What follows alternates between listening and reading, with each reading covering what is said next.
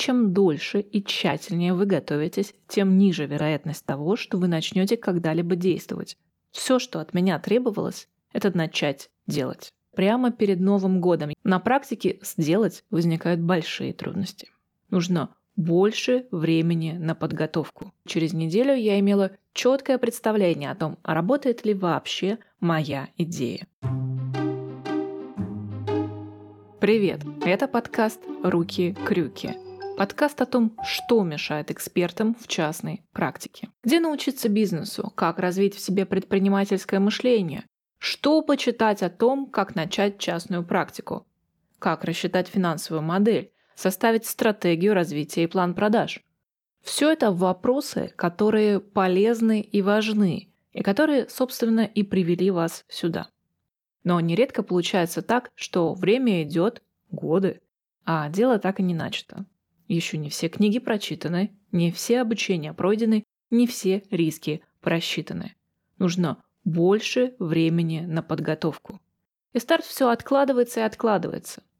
Это не что иное, как прокрастинация. Как с ней бороться? В подкасте «Руки-крюки» мы говорим о том, почему успех приходит не ко всем.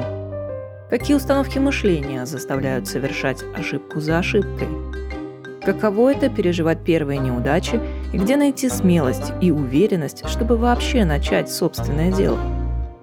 А еще о том, сколько правды в представлении, что частная практика – это деньги в легкости и свободный график. Меня зовут Екатерина Васильцева. Я бизнес-консультант. Раньше я управляла юридической компанией и теперь делюсь с вами секретами профессионального консалтингового бизнеса. В декабре 2021 года, прямо перед Новым годом, я запустила первую монетизацию своего блога – платную рассылку. Это был мой первый проект в сфере информационного бизнеса, который в том числе послужил воронкой для дальнейших продуктов. Если вы еще не знаете, то я создаю программы развития профессиональных компетенций для юристов и экспертов. На то, чтобы запустить рассылку, сделать сайт, подключить платежи, все подготовить, на все это у меня ушла ровно одна неделя. С момента идеи и до запуска. Было ли все сделано идеально? Конечно, нет. Но зато уже через неделю я имела четкое представление о том, работает ли вообще моя идея. Будут ли рассылку покупать? Спойлер – да. И для этого мне не потребовалось ни заканчивать курсы по верстке сайтов, ни читать книги о том, как писать рассылки. Я использовала тот ресурс, который у меня уже был, те знания и тот опыт, которыми я располагала на тот момент. Все, что от меня требовалось, это начать делать. Когда успешных предпринимателей спрашивают, что вы можете посоветовать начинающим, и как вот вы начинали, буквально каждый отвечает, просто надо начать делать. Звучит это действительно просто, очевидно и до унылого банально. Увы, на практике сделать возникают большие трудности. Во многих из нас сидят отличники, которые отчаянно боятся провалиться. Об этом феномене я рассказывала в эпизоде «Почему самые умные не достигают успеха». Если вы еще не знакомы с этим выпуском, очень его рекомендую. В комментариях вы спрашивали меня, чем отличники отличаются от перфекционистов. Перфекционизм – это внутреннее мерило. Например, я перфекционист, и я могу переделывать какие-то мелочи, которые считаю неприемлемыми, применительно к конкретной задаче. А в другой задаче эти же мелочи я могу счесть вполне допустимыми. Хотя, может, просто это я себя оправдываю. Отличник – полная противоположность. Ему, в сущности, не важно, как он что-то делает. Самое важное для него – это получить социальные поглаживания, подтверждение своего успеха, общественное признание – Поэтому все должно быть идеально.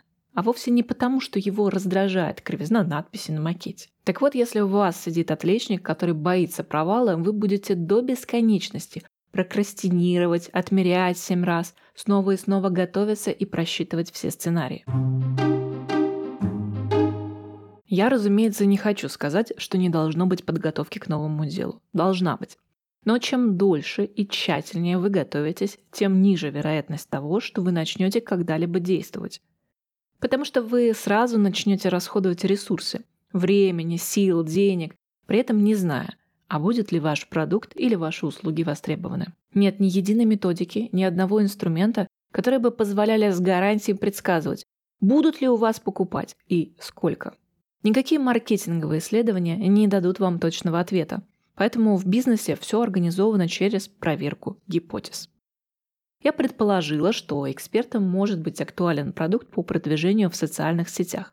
И тут же проверила гипотезу на практике, сделав быстрый продукт из тех ресурсов, которые были у меня под рукой, и сразу же пустив его в продажу. Вы 100% неоднократно это видели в действии. Например, когда обучающий продукт запускают в предпродажу или даже в предзапись, до того, как его вообще еще начали снимать. Или тестируют какой-то продукт на фокус-группу. Это все проверка гипотез. Если спроса нет, значит что-то надо менять, идею или подачу, а дальше уже на полную начинает работать дизайн мышления. Если же спрос есть, то это мощнейший стимул к действию. Вот тут уже можно и перфекциониста потихоньку выпускать на волю. Но для отличников это очень болезненная техника. А вдруг не пойдет, потому что продукт не идеальный? Вдруг я провалюсь? Вдруг обо мне кто-то подумает плохо? Что я не специалист, что я не разбираюсь в этих вопросах. Для предпринимателя ошибки – это важнейшая информация. Недолет, перелет, а теперь в яблочко. Для отличника – ночной кошмар.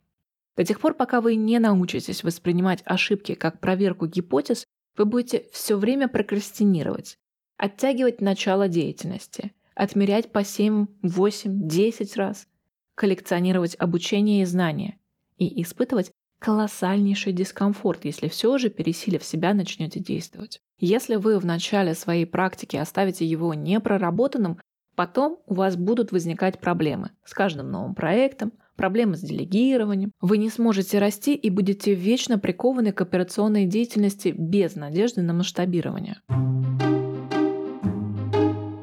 Если вы уже приняли решение начать частную практику или новый проект, открыть еще одно направление деятельности или нанять команду, перестаньте искать гарантированный безрисковый способ это сделать.